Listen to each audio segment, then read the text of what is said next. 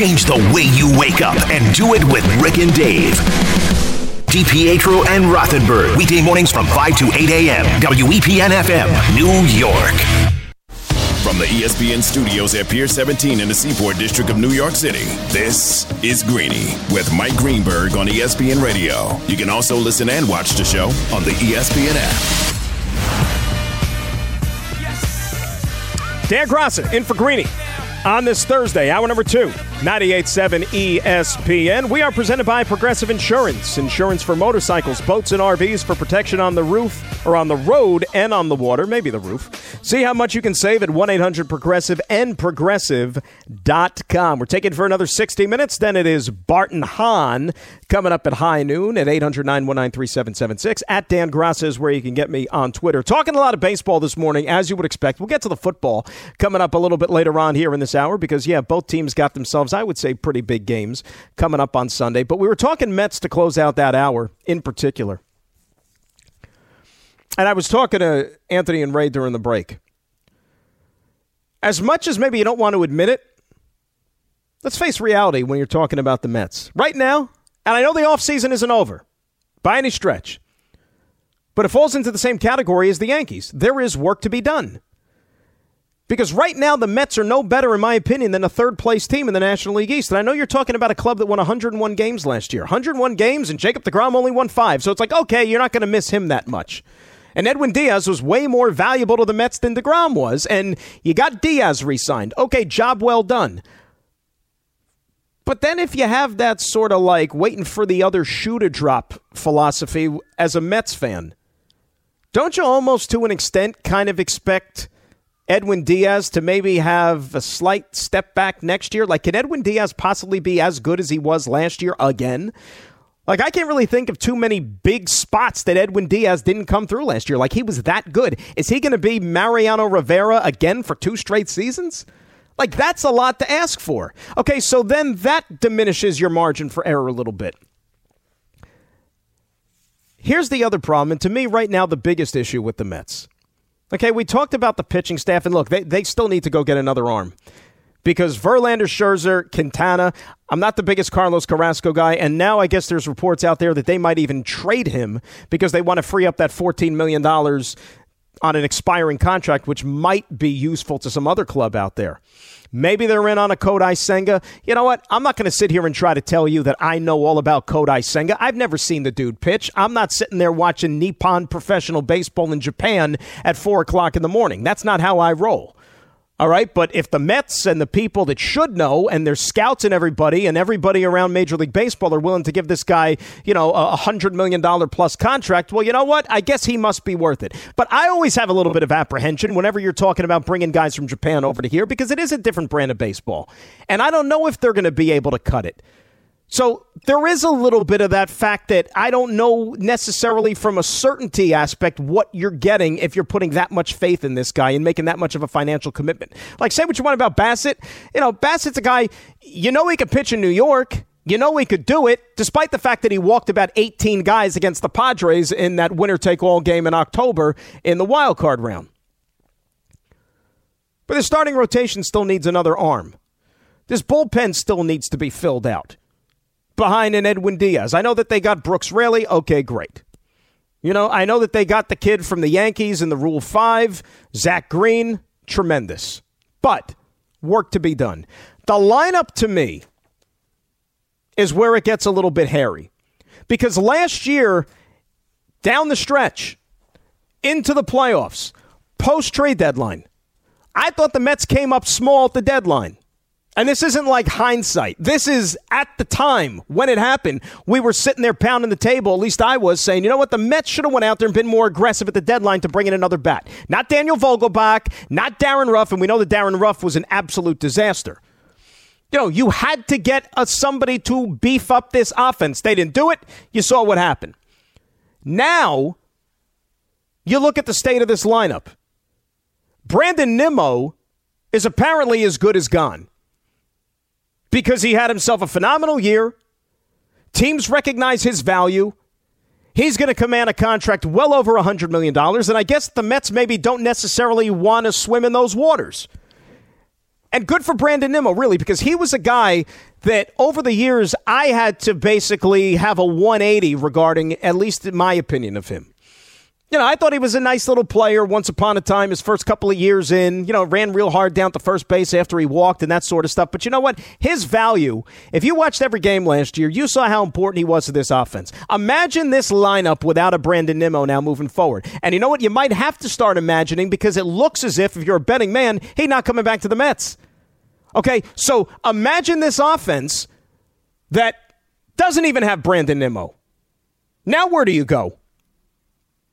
And this theory and this thought that I'm hearing, and, and I can't believe I'm hearing this in some circles.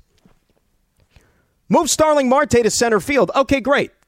Can he handle center? Yeah, I think he can. But you know what? Center field is a lot more demanding on the body, and Starling Marte was not exactly Lou Gehrig last year when it came to playing 162 games. You know, he was a center fielder once upon a time. I don't know if he's a center fielder at this point in his career. I need his bat in the lineup. You saw how much his bat was missed when he had those long stints on the injured list.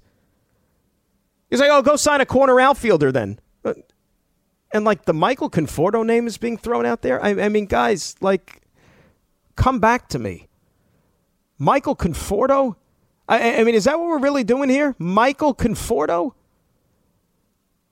I mean, are you just like suckers for nostalgia? Is that what this is? Are you a big proponent of like getting the band back together? Like, why do you want to go back down that road? Been there, done that. Michael Conforto. I mean, the guy couldn't even play last year. He's got like a surgically repaired shoulder. And this is the guy for a team. And, and, and this is the main theme of all of this as we sit here and lament all the needs that the Mets have. This is a win now team.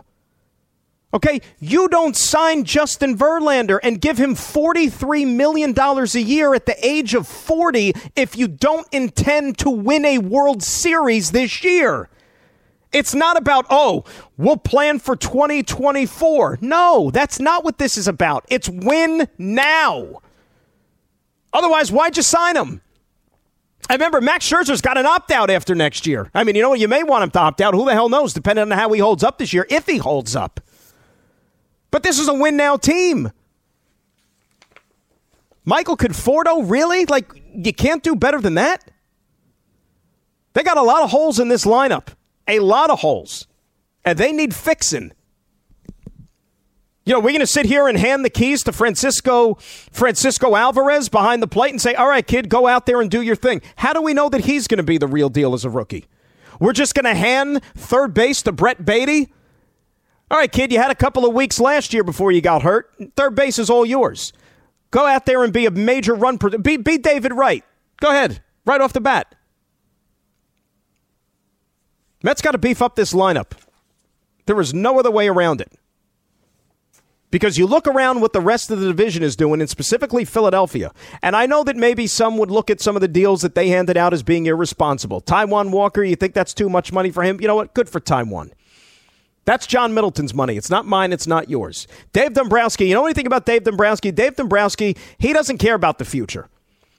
You know, if there's one little knock that you can have on Dave Dombrowski, who, by the way, is going to be a Hall of Fame executive, is that he sells out for tomorrow to win today. And you saw that in Philadelphia last year. Didn't take him long to get that team into a World Series, right?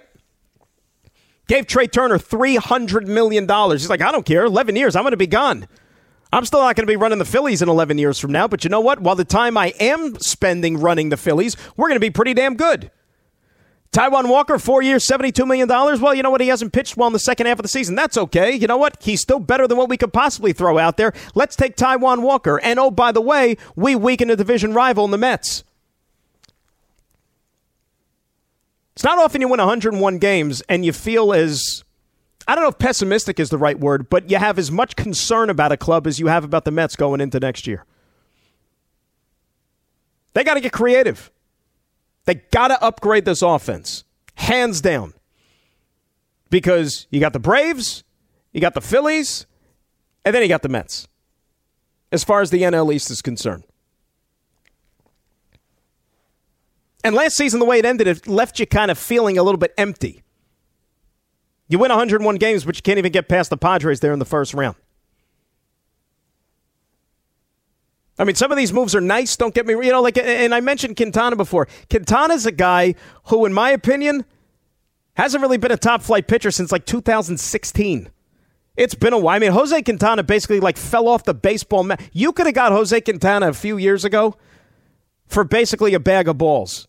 That's how low his value had plummeted. I mean, he completely lost it. Last year, he was able to put it all together, kind of salvage something a little bit, so much so that the Cardinals even went out there and traded for him at the deadline to be sort of a hired gun for him. Started game one of their postseason for them against the Philadelphia Phillies. Great. Remember, Jose Quintana ended up in Pittsburgh last year at the beginning of the season. Had to sign a deal with Pittsburgh because that's how low his value was. The Pirates. The way baseball works, when nobody wants you, you go to the Pirates. And then you pretend that you're really excited. And good for him. You know what? He pitched well enough for those first three, three and a half months there that another team, one that actually tries to operate as a winning club, the Cardinals, they wanted him and they acquired him. But the Mets apparently were fooled enough to where they said, oh, yeah, come on, join us for two years. I don't know. Questionable. Very, very questionable at this point to be totally honest with you. And I know the offseason isn't over. Don't get me wrong. It's not over yet. But there's still some work to be done. You know, the answers aren't going to come in Joe Musgrove's ears if Buck Showalter's still looking there. Remember that.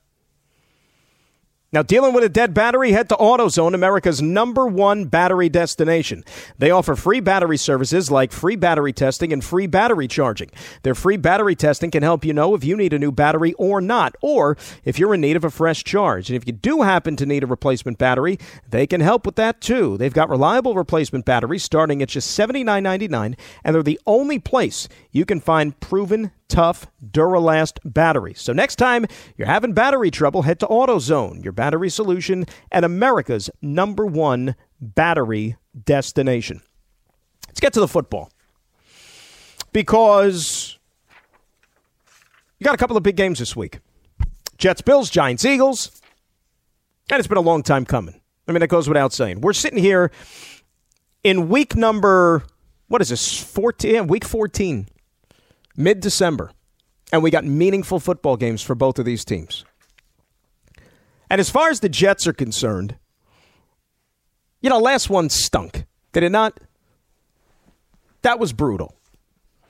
And really a weird game. Like, that like I, I keep like revisiting it, and I keep thinking about the way everything transpired in Minnesota. It was a, it was just a weird football game. Best word I can use to come up with it. And as we were watching that game unfold last week, and the second half, just, you know, as the Jets were mounting this comeback and they were getting oh so close and knocking on the door, it felt like that second half was going to go on as long as it had to for the Jets to finally take the lead. But they didn't. And they had ample opportunities. I mean, painstakingly. You know, first and goal at the four yard line, second and goal at the one yard line, three cracks from the one yard line. Can't get it done. Thinking the game is over. No, now you got another chance. You know, Mike White, despite the fact that, you know, he wasn't perfect and maybe struggled in the first half a little bit, you know, hung in there, taking hits, absorbing shots, making throw after throw after throw, doing everything possible except getting that team in the end zone when they had to there late in the fourth quarter. But a winnable game and one that they feel that they should have won you know, and talking to a lot of the guys when I was out there yesterday. Now you got a Buffalo team, which you're going up there, and you know that they smell blood, and they're out for revenge. And they're going to be coming off of 10 days off because the last time we saw the Bills, of course, was on that Thursday night against the Patriots. But Von Miller's not going to be there. And Von Miller was a guy who made a pretty impactful play in that last game at MetLife Stadium a couple of weeks ago when he stripped Zach Wilson of the football even though Josh Allen then turned it over a couple of plays later when he threw the INT to Sauce Gardner. And look, that's something that going into this game is certainly something the Jets use as fuel in the fact that, you know, Josh Allen is still a turnover machine here. Josh Allen is a guy that they proved last time when they played at MetLife that you can get to and you can force him into miscues. I think the Jets feel they match up well with Buffalo. I feel that, you know, just in talking to some of the guys, yesterday that they're still kind of ticked off at the way things unfolded in Minnesota, and they really feel that's a game that they should have won. So now what do you do? You go back out there and you try to get back in the win column against a good Buffalo Bills team. Not saying that they're not. Of course, they're a good Buffalo team. They're still the best team in the division and one of the best teams in the AFC. In fact, right now, they're the number one seed in the AFC. But is it a winnable game? Absolutely, it is.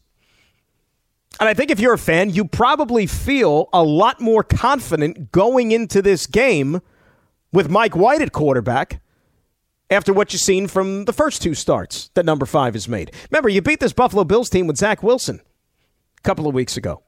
So if you can find a way to win that game with him, you would think that you're going to be able to do the same if you have at least a little bit more reliable passing attack. Because remember, the Jets won that game back at MetLife Stadium with the play of their defense, and really, push comes to shove, the way they grounded it out in the running game.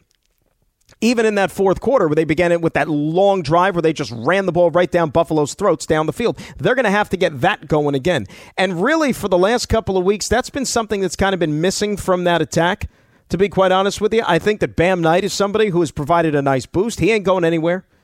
He is going to be a big part of this game plan this week. Talked to Bam yesterday. Real good dude. First time I had a chance to uh, talk to him. You'll hear that on the pregame show coming up Sunday at 11 a.m. Went one on one with Bam. He's carved out a role in this offense. You know, he brings that explosive element in the running game here broke off that one down the sidelines. Looked like maybe, just maybe, he was going to take it to the house, but didn't quite happen. You know, I think more than anything else, it's yet another example of the job that Joe Douglas and the staff have done in just incorporating talent onto this roster. You know, you got a guy like Bam Knight who was undrafted, right? An undrafted guy, initially made the 53 man roster at a camp then ends up on the practice squad, then has to wait, what, 11 weeks or whatever it is before he finally gets an opportunity to play in that game against Chicago last week. And think about how many running. Know, they even went out and acquired James Robinson. When Breece Hall goes down and they're like, shoot, we need to go out there and get some help in the running game, they had Bam Knight under their nose this whole time, but yet they still went out and got James Robinson. I think it shows you that they've done a nice job bringing in pieces and bringing in some talent on this roster. And you know what? Maybe they have themselves another diamond in the rough here. Who knows? Only time will tell. But the quarterback is still what's going to make this thing go, right? And I know that there's still a lot of curiosity out there because, you know, I get it. First game that Mike White played this year was against the Chicago Bears. Bears aren't that good, especially defensively, even though it was a tremendous performance. Then last week you go to Minnesota. And Minnesota's got the worst pass defense in the NFL. Even though it was kind of bend but don't break, and they did a good job when it mattered in keeping the Jets out of the end zone for the most part. But I still think there's a little bit of that yeah, but.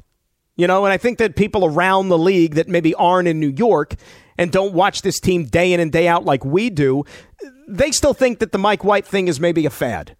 And they still need convincing. And that's why this game, I think, coming up on Sunday is going to answer a lot of questions certainly for the people around the country, but maybe even some here who are a little bit skeptical. Because I don't have to tell you, remember, it was a year ago where the whole Mike White story kind of turned into a pumpkin, right? When they played the Buffalo Bills at MetLife Stadium, when he came back from that little injury and he threw four interceptions. And then we never saw Mike White again for the rest of the year. And he thought that, okay, it was a nice story while it lasted, but well, now he's got another chance. Now he's got a chance up in their building. And to say that this is an important game is putting it mildly, right? Jets still have everything in front of them for the remainder of the season. Jets go to the playoffs, they win out. They control their own destiny. And if you win this game on Sunday, then you could start thinking realistically about winning a division. Because you would have the tiebreaker over the Buffalo Bills as things stand right now, you have the tiebreaker over the Miami Dolphins. And then you got to play them again in week 18 down in their place at the end of the season. It's all there right in front of you. I'll say this about this Jets team they're a resilient bunch, they don't blink. And remember, they still haven't lost back to back games yet all season long. They find a way to get up off the mat. And I think the to a man in that locker room, like I said, just talking to some of the guys, they feel that this is one that they can get going up to Orchard Park on Sunday. Hey, Saturday at 3 p.m., it's the Army Navy game down at Lincoln Financial Field. Bowl season is going to begin next Friday. It's just college football done. You know, like once, it really is incredible. It goes so fast. Um, but hey, we'll see. And we got, of course, our four playoff teams. Hopefully, we get some good games. That'll be on New Year's Eve. But yeah, the Army Navy game is always fun. And that'll be on Saturday afternoon. You got the Heisman Trophy that they're going to give out on Saturday night for those who care. I, I would expect. Um, Caleb Williams to win from Southern Cal. We'll see. But I don't know, kind of, I don't know, it was one of those weird seasons where uh, the guys didn't necessarily jump off the page too much when you're talking about college football and uh, big performances and whatnot. But hey, par for the course. It happens. News from Greeny Nation. Just hit us up on the Dr. Pepper call in line 800 919 3776. Uh, all right, let's go to the phones. Let's say hi to Vinny. He is in Staten Island. He is up next here on 98.7 ESPN. Vin, how are you? Good. How are you? Good afternoon. What's up, Vin? I just like to give another take on the Jets. Now, Zach Wilson is five and two as a starter. If Mike White has another bad game like he had against Buffalo last year, throws two more interceptions, do we see Zach Wilson the following week? Because Salah has left the left the door open to say he will play again. Just just curious to see what you say. Uh, I say no. I don't think so. Now, look, I, I, I would be surprised, Vin, to be quite honest with you, if you see a performance. You know, look, the Jets might not win on Sunday, but I would be very surprised if you see a performance like the one you saw a year ago against the Buffalo Bills. First and foremost, Jets are a much better team around Mike White than the one that was on the field last year against those Buffalo Bills in MetLife Stadium. And number two, I think Mike White has improved from even just last year. You know, Mike White had spoken about, you know, uh, the, the mistakes he made in that game and how correctable it was and, and those type of things here. And, you know, the other thing about it, too, guys in that locker room, they're behind Mike White. There's no other way around it. They are behind the quarterback. And, you know, a couple of you watch the games. You know, last week against the Vikings, look at that play. Was it the second to last drive? Can't even. I think it was the second to last drive, the one that ended with with the uh, when Berrios couldn't come up with the one in the end zone. But it was third and ten. Mike White got absolutely drilled. They were coming on a blitz and got absolutely drilled. Greg and I, we both said he's dead because he wasn't moving. We just, we said, oh, he's dead. Like didn't thought he'd have to come out of the game. Like that was it. The the Mike White story was going to be over because of that hit. Done. Not only doesn't he get himself up off the mat, he stays in the game, and then you're thinking, oh, it's fourth down. You know, normally what happens in those situations in football, if a quarterback gets his bell rung to the extent that Mike White did on that play, you know, the offensive coordinator or the play caller, they're generally running play on the next one because you want the quarterback to maybe get his bearings back a little bit and you're not going to ask him to do too much. But that was fourth and 10 coming up. So you couldn't run the football. They called the pass play, and what does Mike White do? He throws a frozen rope right over the middle to Corey Davis for a big gain to keep the drive alive. You know, that's just one example. And don't think for a second that the guys in that huddle and the guys in the locker room didn't notice that. A couple of them told me yesterday. 800 919 3776. Richard in Manhattan is up next here on 98.7. Richard, how are you? Hi, Dan. You know, I love what the Mets did because I don't care about the signing of uh, uh, Verlander, but it showed that they were ready with Plan B. They said, "Degrom, you want to leave? Go. We got another." And that was it. They didn't waste five seconds to think about it. So for this year, I don't care whether we have Verlander or uh, or Degrom for one year. That's all I go by.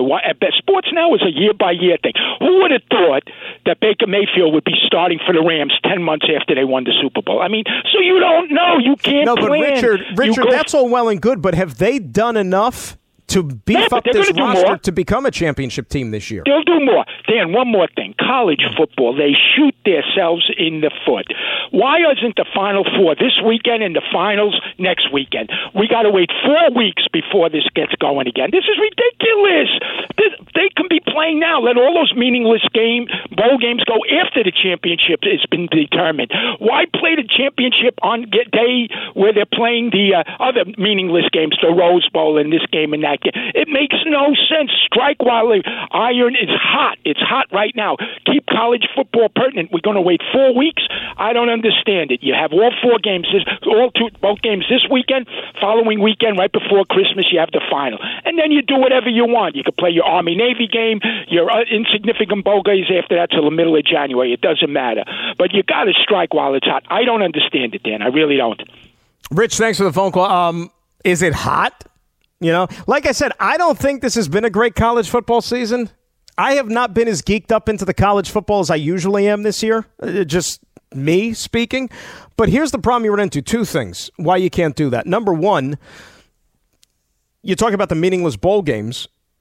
If you play the playoffs now, and then you put all those other bowl games like the uh, Bahamas Bowl and the Duke's Mayo Bowl and whatever the hell, you know, the Jimmy Kimmel Bowl, who's going to watch them?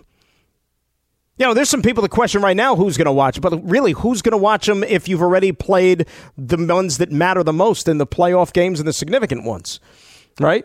I mean, I guess you could always bet on them. So, I mean, there's always going to be an appetite there. And then if you really want to, you know, be a cynic, remember the reason they're not playing the games now is because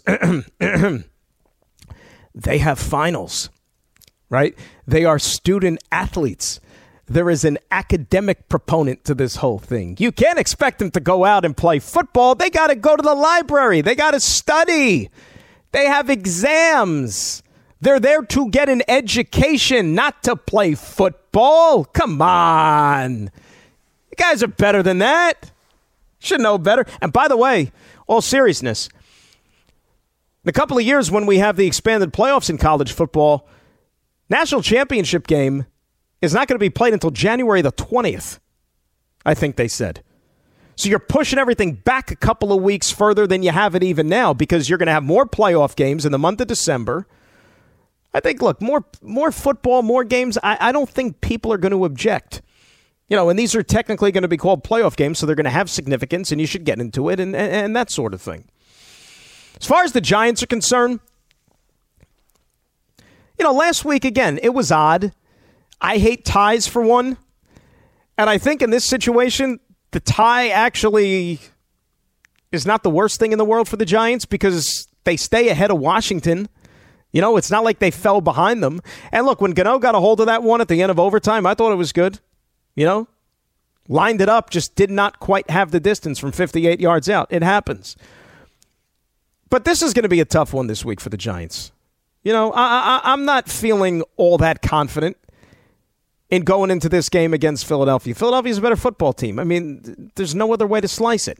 But I really haven't wavered on how I feel about this team. I know that some people are a little bit more down on them and pessimistic and saying, you know, we've heard all this. They're not going to win another game this year. And, you know, it was fun while it lasted, but they're going to run out of steam. Giants are still in a good position as far as I'm concerned. You know, they have not done anything over the last couple of weeks, maybe with the exception of tying Washington and not beating them outright, and it was still it was still there to be had. It was still a winnable football game for them. But I didn't expect them to beat Philadelphia this week. I still think they could go down to DC and win a football game next week. You know, they have Indianapolis coming. I mean, did you watch Indianapolis last week? Do we still have to continue this myth that the Colts are a good football team and that the Colts are to be taken seriously? I, I mean, did you see that game that they played on Monday Night Football against the Pittsburgh? Forget about it. I mean, Jeff Saturday can't operate the clock. Then they go into Dallas on Sunday Night Football. And if you watch the second half, it was almost like a comedy routine. I was waiting for like the Benny Hill music to play, where every time Matt Ryan and the offense took the football, it was a turnover. And the Cowboys were taking the ball and running down the other side of the field. I mean, like, really, if the Giant, look, I'll, I'll, I'll say this crystal clear. If the Giants cannot beat the Indianapolis Colts when they have to play them in a few weeks, then they don't deserve to go to the playoffs. Nothing more, nothing less. If you can't beat the Colts at home, you don't deserve to be a playoff team. So we can end all the debate right there. But do I still think the Giants are going to be in a position where they're going to be in the playoffs? Yeah, I do. Because I believe in this coaching staff. I believe what they're selling And I believe what this team has done up until this point. Are they low on talent compared to some of these other clubs? Yeah. Have injuries crippled this team? No pun intended. Yeah, absolutely. But I still think they've got enough to inch over the line and get in. Another big part of that is because the NFC stinks. If we were in the AFC and we were talking about the Giants, you say, "Oh, you, you confident? You think they're going to make it?" Well, maybe not as much because the AFC is a lot deeper than the NFC is. But I wouldn't judge the fate of the Giants based upon how they perform this week against Philadelphia because you know what? They're probably not going to win this game because the Eagles are pretty damn good. That's why.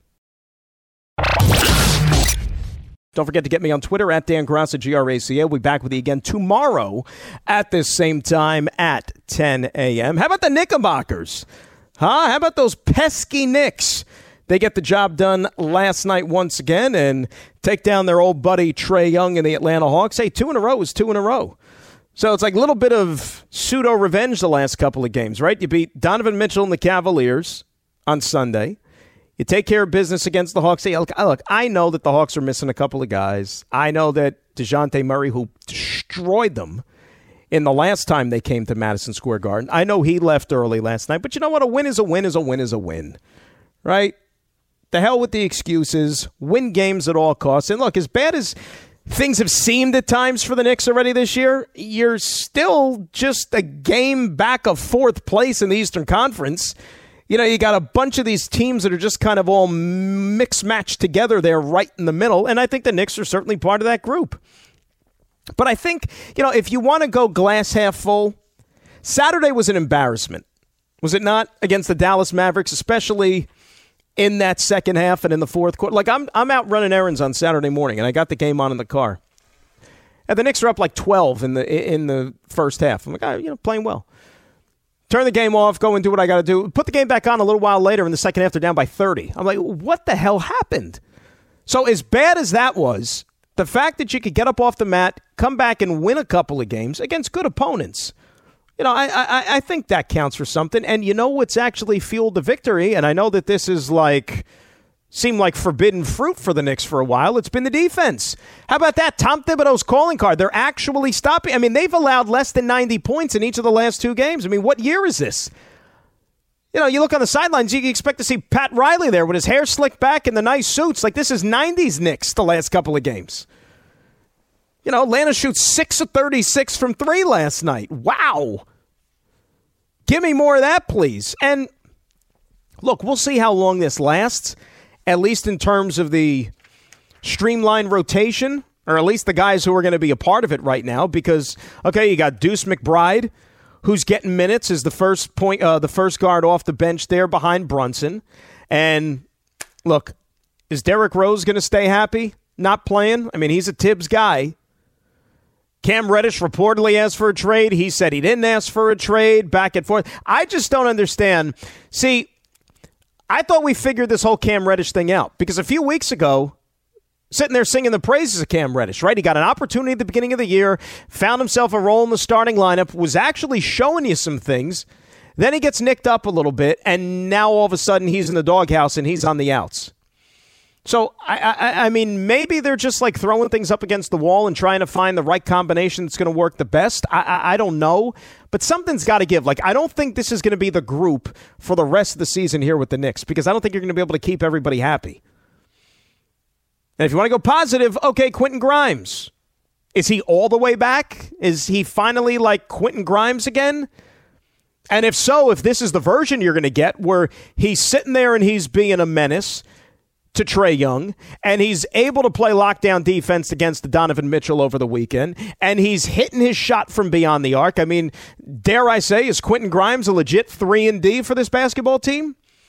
all the praise why Quentin Grimes was this untouchable during the offseason and whatever kind of trade possibilities that were being thrown out there. Oh, you can't have Quentin Grimes. Is this the version? Is this what the Knicks ideally see in him? I mean, it'd be nice if it continues, but you just got to keep building off of this.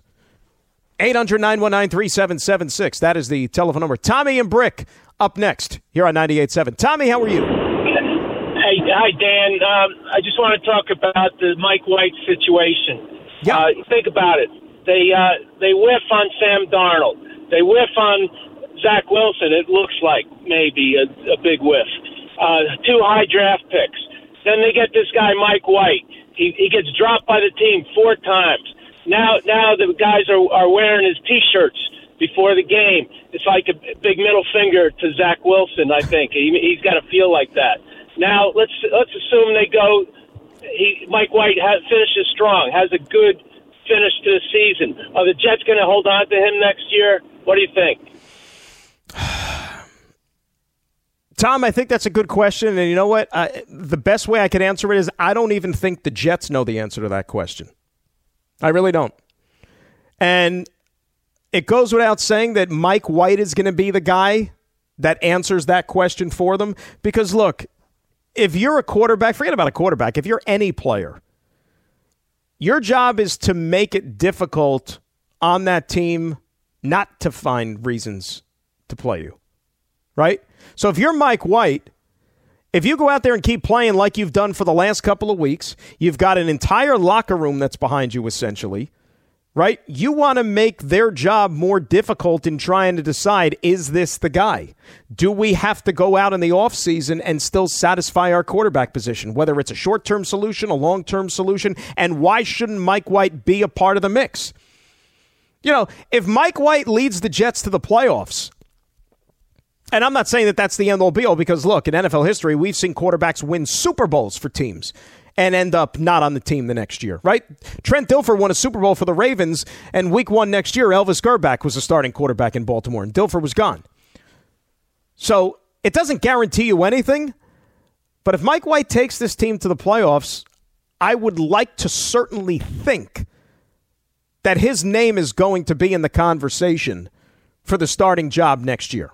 Now, I don't know if he's going to be the guy for, you know, five, ten years, but I think he's earned himself the opportunity to get a crack at it next season. Now, does that mean a competition with Zach Wilson? Does it mean a competition with another quarterback that they go out there and acquire? I don't know the answer to that.